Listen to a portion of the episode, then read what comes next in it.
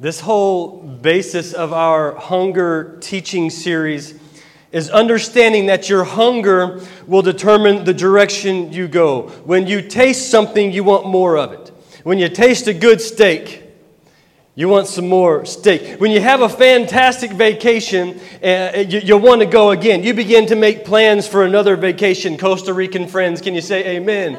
They just got back from Costa Rica. Uh, uh, you, you begin to plan your lunches. You, you, you, you plan the, the vacations, the outings. You plan all these stuff whenever you have a good time. They say that when you're on a diet, you don't go to a grocery store because the skinny you and the fat you don't like each other. They won't try to get the same things. There isn't a taste that is acquired that determines the direction that you go. The outcome of your decision was based upon a hunger for that outcome.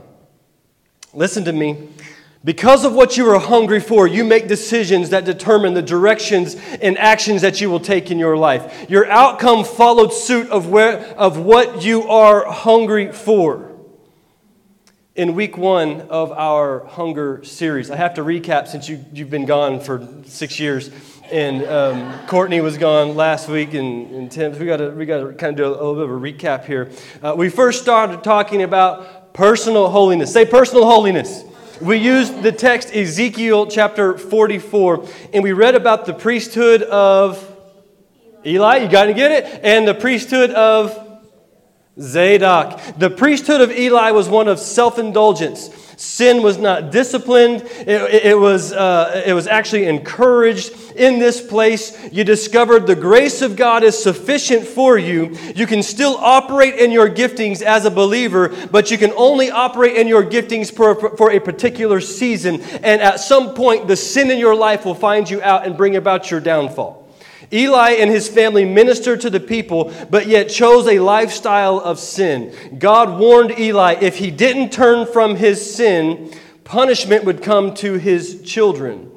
They chose not to change, and both children died. In the opposite side, you have the priesthood of Zadok. Say Zadok, it's kind of fun. Zadok. Sin was purged from your life. In this place, we honor God with, uh, with our lives. As people, we choose not to live in sin. We choose to live a lifestyle of repentance. When you choose to live a life such as the priesthood of Zadok, you move from the position of being a person who talks about Jesus to the person who has been with Jesus. If you ever listen to the radio. Anybody listen to the radio, talk shows? Yeah, I know Terrence is real big. I, I don't know Tim, like, real big into sports talk radios. And those radio show announcers, host announcers, they can give you crazy details about players. Uh, we'll, we'll, use football for an example, or baseball, doesn't really matter. They can tell you what college they played from, the stats that they were at, how many touchdowns they scored the first season. They can tell you all sorts of things. And it makes the game more fun because you learn more about them. But does everybody know Tom Brady? He's the only about the quarterback I know. He's the quarterback for the team in Florida. And um, one of those, what, what's the team? Uh, Buccaneers, Tampa Bay Buccaneers the, the announcers tell us a lot about Tom Brady. They give us a lot of great detail about him. But let me ask you this Do you think if we called Tom Brady's wife, she would be able to give you a whole new round of details? A whole new level of details about Tom that the announcers can't give you? Why is that? Because one only knows Tom from the surface, and the other knows Tom personally. Whenever you know somebody personally, you begin to have access to things to that person that only you and she or you and he have access to because there is a personal level of establishment that has been brought forth. If I go and start talking about Tom Brady, my limited knowledge is this much, but I can go and study Tom Brady and I can know more, but I will never know as much as the one who spends their life with Tom Brady. Would you agree with me? So the one who spends their life with that person begins to know more about that person than anyone else. Are, are, are you following me? When you walk in personal holiness, you begin to walk in the way that Jesus has called you to walk. You begin to know Jesus the way that He wants to know you. You begin to know Jesus the way that He has destined and planned for your life. Whenever you become a personal friend, there is a relationship that is established that allows you to have access to information that only is between you and Jesus. In week two, we discussed that once you have come to a place where you're living a life of holiness, then you move from holiness to drawing near to God. When you draw near to God, we mentioned that when you are hungry for the Spirit of God, but you are full of the world, it becomes very hard to eat spiritual food as you are already full. We went on to talk about how, as you draw near to God, it starts with personal holiness then out of this place you can draw near to God by first of all being set apart. Here you take on the character of God. When you set yourself apart, you position yourself in different places. There's this show on uh, TV called White Collar. Anybody heard that? Ever heard that show? Yeah. Okay. That, that's like my like about the only TV show that's like my favorite TV show I like to watch. There's the, basically it's an FBI agent uh, named Peter Burke and then a con man named Neal Caffrey, and together they solve cases. Neil gets put in prison, he gets out with an anklet, and he goes and helps the FBI solve cases. And uh, they have a, a ridiculous amount of successful rates because uh, the con man knows how the con man thinks. The FBI agent knows how the FBI agent thinks, and together they're able to solve these cases. Good show. Um, but you have uh, this con man and you have this FBI agent. And one day uh, in the show, uh, the con man is kind of always in and out of trouble, but he always seems to slip away from actually getting caught. And in one of the episodes, the con man asks Peter Burke, the FBI agent, What would you do if you were in my shoes? Like, how would you do this? And, and the FBI agent looked at him and, and just kind of laughed and said, no, no, Neal, you don't understand. I would never be in your shoes. I would never be in that place to have to make that decision. When you're set apart, you'll never be in the place to make that decision that others have to face.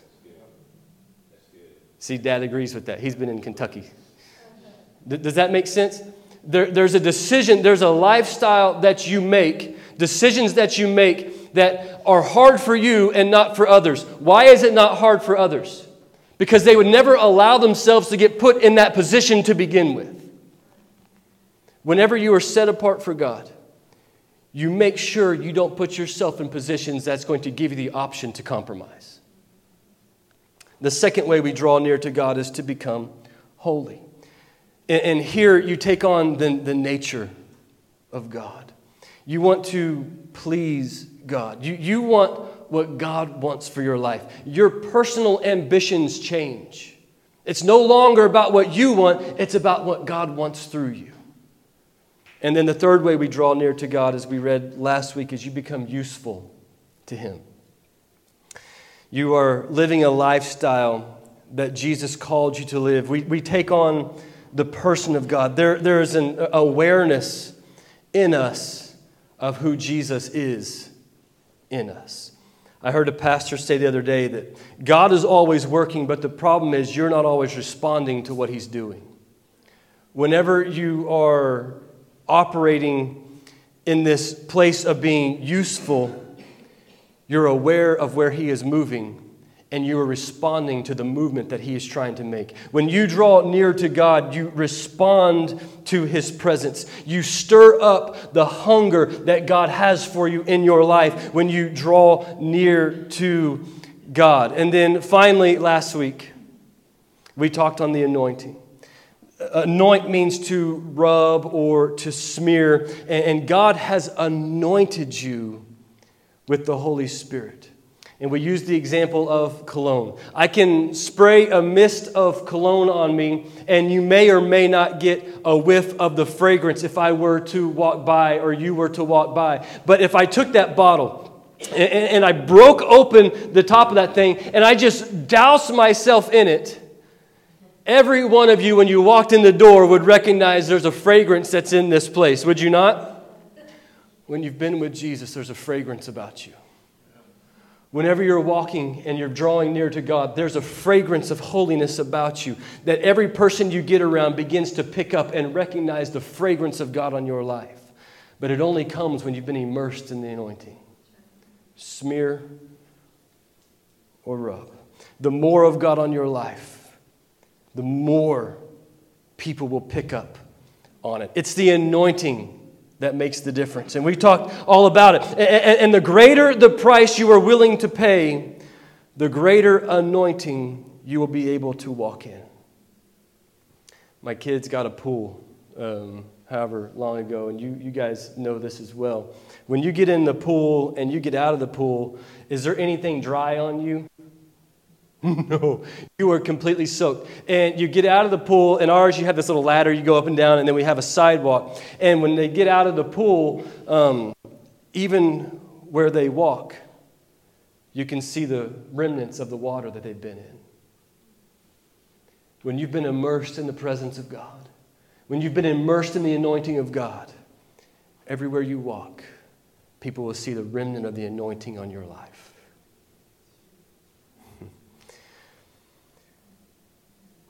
You've probably looked around in the auditorium and seen something out of place that's not normally in here. And I want to draw your attention to that, that above me is a shark. Has anyone seen the shark? Yeah? Yeah? Okay. All right, Terrence, I need your help. Okay, put that shark slide up here. We're, we're going to have some fun. I want to give you an illustration, some understanding of what's going on. And um, we've got a shark Pinata! Does anybody know what a pinata is? Yeah, uh, let, us have some fun. You can let it down. You got to kind of like whoosh, go like this, like a whip. Like, other way. Not, not pull it. Uh, no, don't pull it. Go up. There you go. Well, it worked yesterday. I did.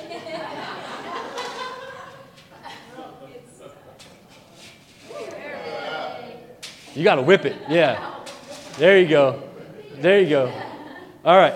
All right, I don't want anybody to get hurt, but we're going to have some fun with this. We got, whoa, okay, that's, that's good. That's good. All right, we got, Adrian, you get the bats. All right, who wants to have a whack at this? Um, all right, come on, Roman, you're the first one. Do we have a way to cover his face? He's got glasses on. Let's, all right, well, yeah, use the plastic one first. And aim, hit it that way. Lala better watch out because I don't want you to hit by candy. Eric behind you, he'll be fine. Yeah, hit it that way. And um, just don't let go of the bat. All right? All right. Just don't. All right. All right. Go for it. See if you can. See if you can whack. The, uh, uh, I mean, I mean. All right. Let's, but don't don't hit him in his face. That's to hurt him. All right. You can do it again, Terrence. All right. All right, go for that. Whack that sucker. Dude, it doesn't take all day to whack that sucker. Whoa, okay, hold on. Hold on. Did it do anything? No, it didn't do anything. All right, have some fun with it, Terrence. All right, whack, whack it, hit it. Come on, hit it. Come on, hit it. Hit it. Come on. I don't see you doing anything. It, nothing's happening to it. Pull that thing out. See if he can. Is it, is it doing anything? No, it's just rubbing off the it's, sticker. Oh, it, it didn't do anything. Let's get that wood bat. Maybe, maybe you don't have the right tool over here. Let's see if you can get the wood bat. Let's see if you can whack that sucker with the wood bat. See if that helps. Yeah. All right, whack that sucker. Come on. Come on, hit that thing. Let's see what you got. Oh, okay. Uh oh. Uh oh. Uh oh. Uh oh. Uh-oh, we got some we got some damage. We got some damage. Oh, there it is. Very good. Let's give him a big round of applause. I didn't hear any music during that. Was the music not turned up? All right, whatever. All right. Um, now we've got a bunch of kids. You can grab something real quick. Just or you can take the whole shark. He's got older brothers. He knows. it's it's. Uh, we're, we're just having some fun, but um, here, here's what happens. One person got up here, Roman tried to get up here, he whacked it, he hit on it. And did, did, it, did it happen the first time? Did he get that thing busted open the first time? Well, why not? He had all the tools necessary. Why didn't he do it? He said, what? what? Didn't have the right one. And then we gave him the right one. Then what happened? He had to keep whacking on it. Did he hit it once, twice, Three or four times? Yeah, why?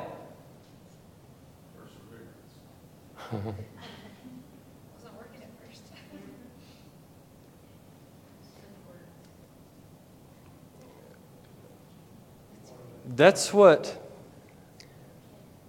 encountering God is like. You're going to come up and try. You're going to say, God, I want you. And you're going to take a swing at it, and nothing's going to happen. You're going to say, God, I want the anointing on my life. I want to walk in, I want to be set apart. And then you're going to fall right back into that sin that caused you so much grief. You're going to say, God, I want the anointing on my life. I want to carry the power. I want to be a carrier of the Spirit of God. I can't quite get there. What do you have to do? You have to keep whacking it. You have to keep going after it. You have to keep pushing at it.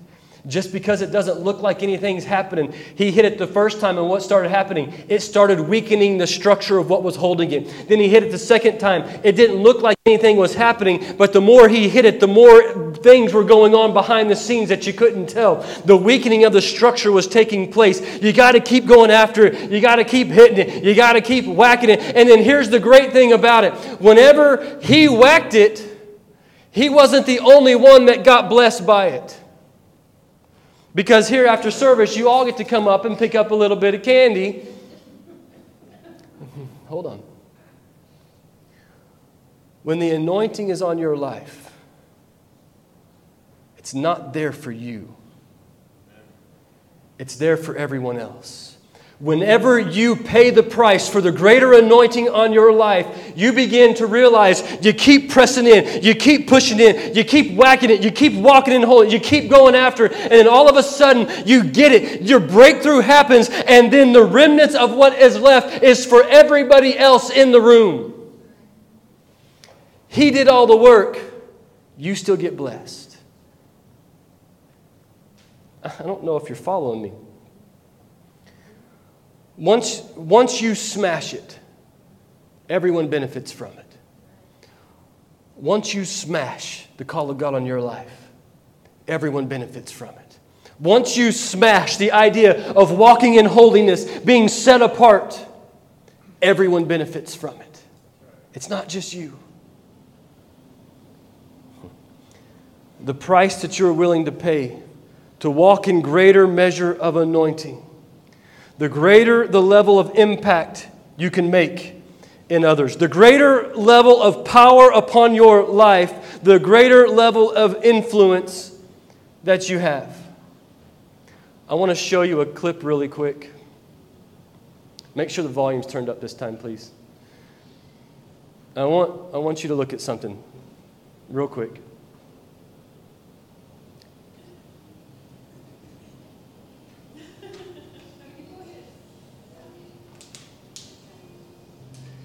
I'm only showing you 30 seconds of this. Mom's gonna get mad. She doesn't know I was showing this. This was uh, Thursday night, Wednesday night, Wednesday, night, Thursday night, this last week.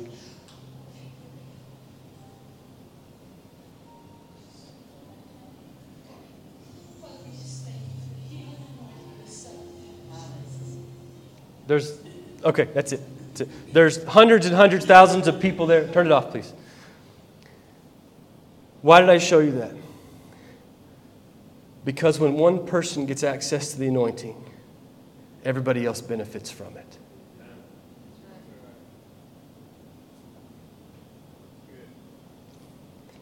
The price that you're willing to pay is not for you, it's for others.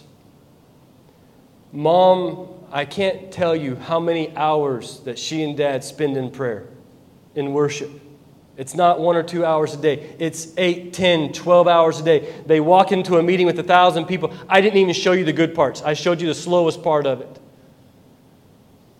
Miracle after miracle after miracles took place because one person said, I'm willing to pay the price.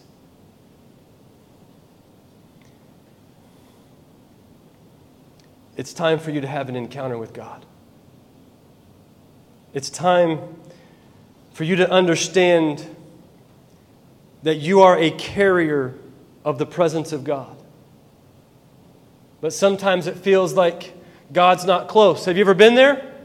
You ever been like, God, I know you're real, but it doesn't seem like you're there? Let's look in your notes. Let's, let's start going through this. Psalms 139 says, Where shall I go from your spirit? Or where, where should I flee from your presence? It's an easy verse to, uh, verse to quote, but it seems harder verse to talk about it when we talk about the manifestation of God. It says that God, you're always with us. But I'm willing to bet if I went around and asked you individually when you're not standing in front of a group, I could say, Do you feel times that God's not near? And more than likely, every one of us would say yes.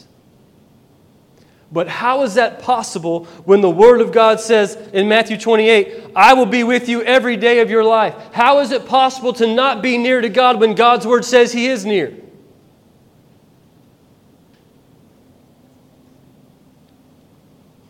First Chronicles. For the Lord God, even my God, is with you. That's the underlined part in bold. He will not leave you or forsake you until all the work for the service of the house of the Lord is finished. Here it is again. We read, God is with us. But how come it seems that there are times that God isn't near us? You all know by now, I've been doing this for four months. I like to be raw. I like to tell you how it is, tell you what it is. And um, if you get mad at me, you get mad at me. So, how can you be in God's presence, but at the same time be distant from God? Have you ever wondered that? Let's fill out some blanks. The presence of God is shown in three distinct patterns. Number one, all these are going to be on the screen if you don't know how to spell them. The indwelling of the presence of God. You've got to understand how the presence of God operates. Number one, the indwelling of the presence of God. This happens at salvation. We touched on it last week, so I won't go all into it. Um, but the, the indwelling of the presence of God is expressed by the Holy Spirit, okay?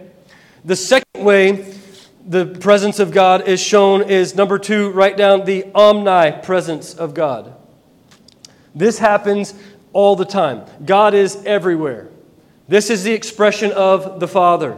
And then number three, we have the number three, the manifest presence of God. This is the presence of God that you tangibly feel something. This is the expression of Jesus. So when we read in the Bible that God is always with us, but He doesn't seem to be near, there are times when I'm like, God, uh, are you even on the same planet that I'm at? Maybe you've been the same place uh, that I have been. It is not the indwelling because the Holy Spirit is always in you. It's not the omnipresence because God is everywhere. You are missing out on the manifest presence of God that causes you to be distant from God. David talks about this in Psalms 42. You can go look about it, you can go read it later. But what happened was David got into sin, and the further the sin that David got into, the more the manifest presence of God began to distance himself from David.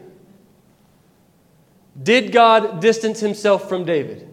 God is everywhere. He's filled with the Holy Spirit, but the manifest presence of God, the manifested presence of God, begin to wane.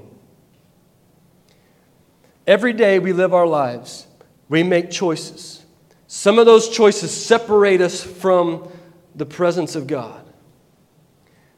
Listen, I'm not saying it doesn't separate you from the love of God. It doesn't separate you from salvation. So don't read too much into that. But it does separate you from the manifested presence of God.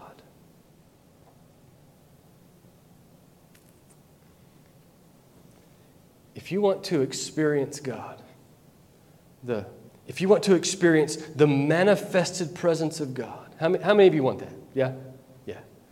I, I want to give you, Mom, you come to the piano. I, I want to, give you a, a quick roadmap how you can experience the, I'm talking the manifested presence of God. The, the, when, whenever we were up here at pre-service prayer, I could, the anointing was already in. I could feel it on my hands. I I, am talking the manifested, not, not God being near, not, not the, the Holy Spirit indwelling in us. I'm talking about the tangible, raw power of the Holy Spirit that we need to have when it comes to us having a hunger for an encounter with God.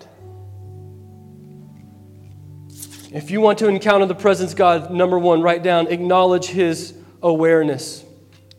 In, in this place, Write down, you repent of your sins.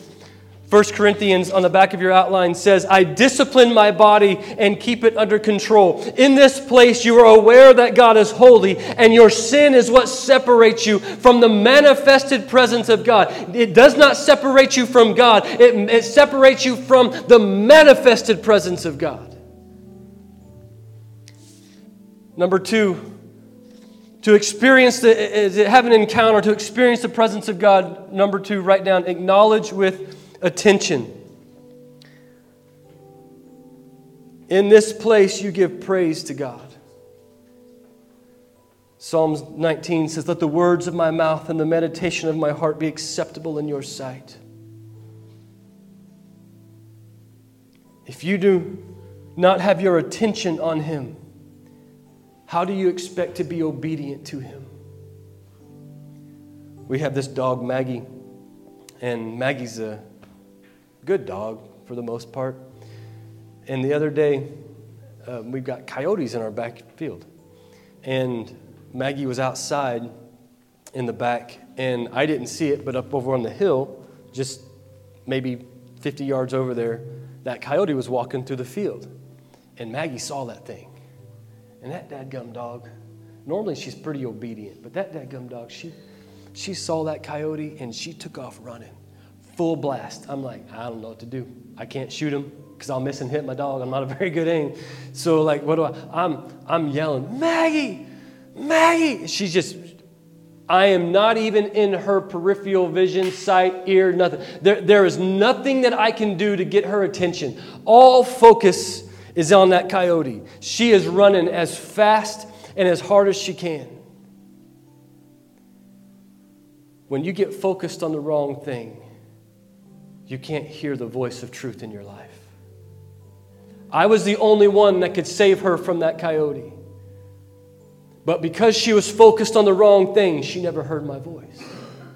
Whenever you don't put your attention on God, you don't hear the voice of God in your life for the direction that He's calling you to go. So, if you want to experience the presence of God, your attention has to be on Him.